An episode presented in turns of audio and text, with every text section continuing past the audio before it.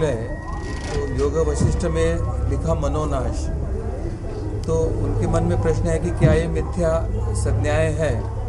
मनोलय होने पर भी मनुष्य विचार शून्य नहीं होता नहीं बुद्धिलय होने पर निर्बुद्ध होता है। निर्विचार समाधि में भी मन का संकल्प विकल्प, विकल्पात्मक कार्य तथा बुद्धि का निर्णायक कार्य बीज रूप में रहता ही है। अन्यथा व्युत्थान होने पर विचार तथा निर्णय का कार्य ही नहीं होता। मुख्य प्रश्न समाधि पर नहीं है तो मनोलय और बुद्धिलय के स्वरूप के विषय में है। नारायण नारायण। लय का स्वरूप पहले समझना चाहिए। कार्य की कारण भावापत्ति का नाम लय होता है।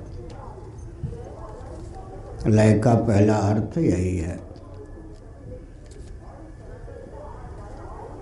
महाप्रलय की दशा में पृथ्वी का लय जल में होता है, जल का लय तेज में होता है, तेज का लय वायु में होता है, वायु का लय आकाश में होता है। सांख्य प्रस्थान के अनुसार आकाश का लय अहम तत्व में होता है अहम तत्व का लय महतत्व में होता है।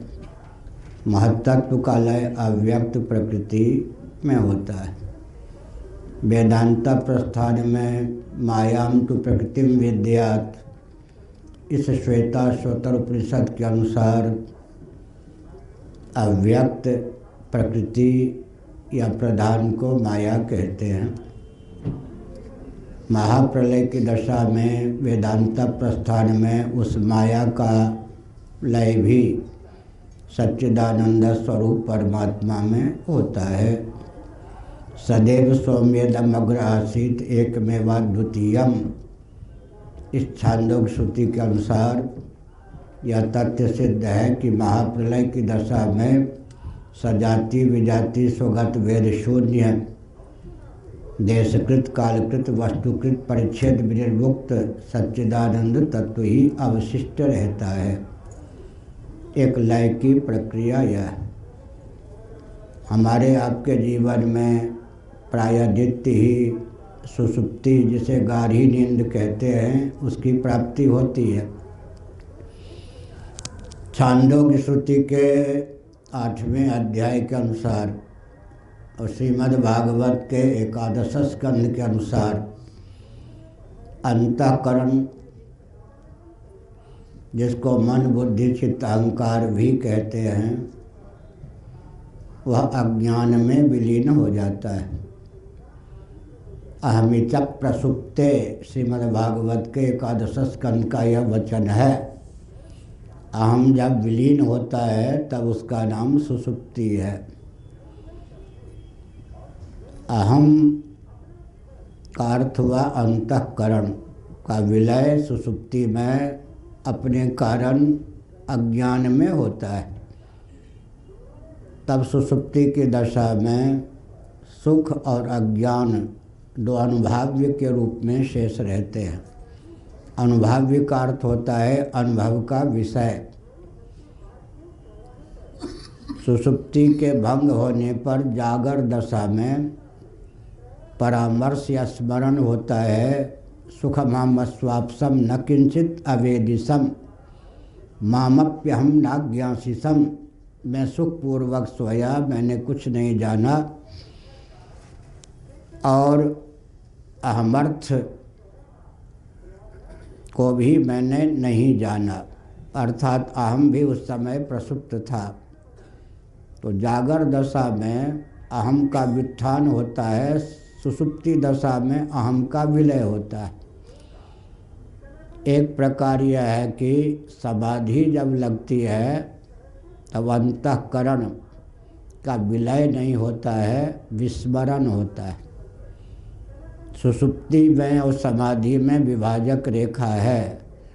प्राण से तादात्म्यपन्न अंतकरण हो जाए, एकीभूत हो जाए तब उसका नाम सुसुप्ति है।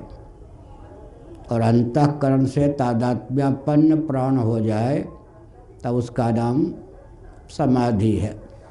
सुसुप्ति में योग दर्शन के अनुसार विचार करें तो प्रमाण विपर्य विकल्प निद्रा स्मृति, ये जो पाँच प्रकार की चित्त वृत्तियाँ हैं, यहाँ चित्त शब्द का अर्थ पूरा अंतकरण है।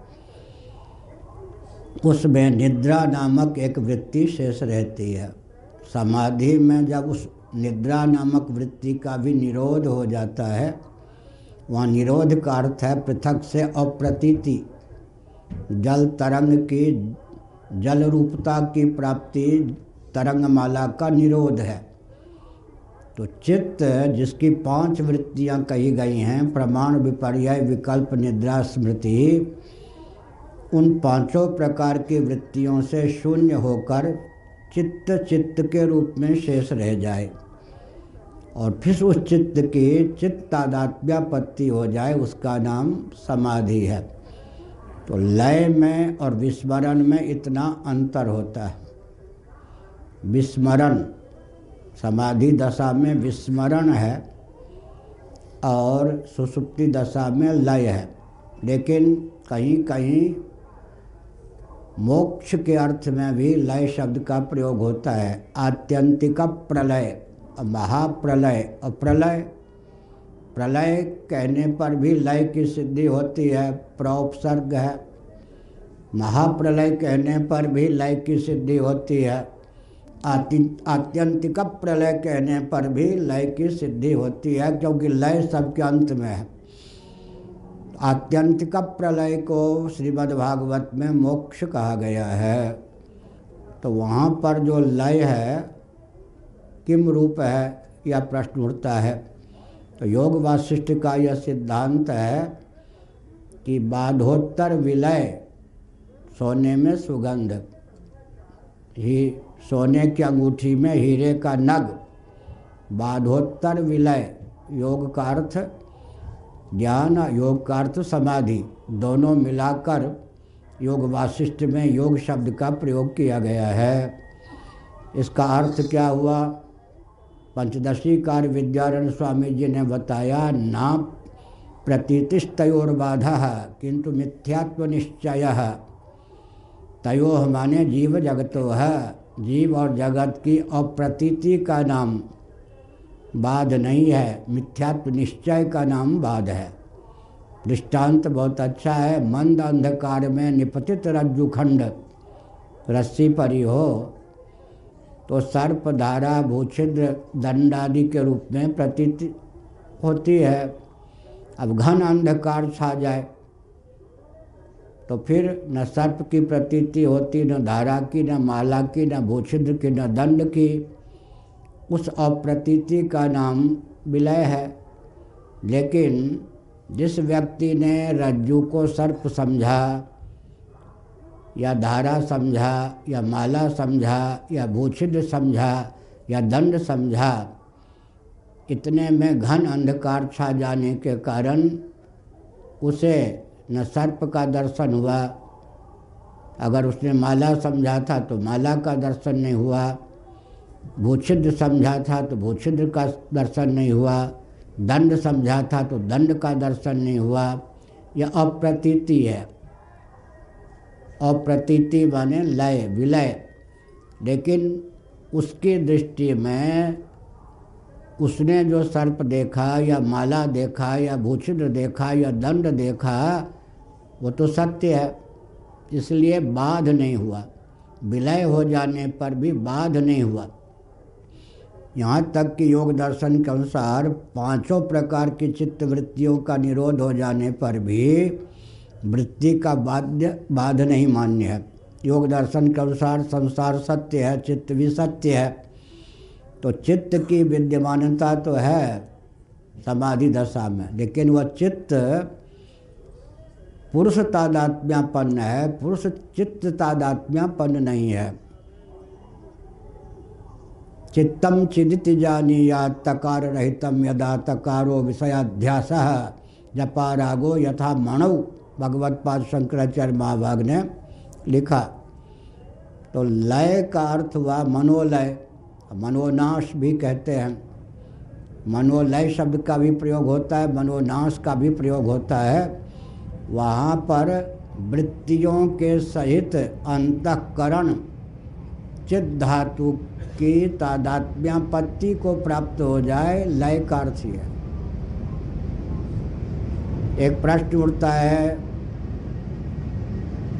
योग दर्शनकार ने चित्त वृत्ति के निरोध का नाम समाधि दिया।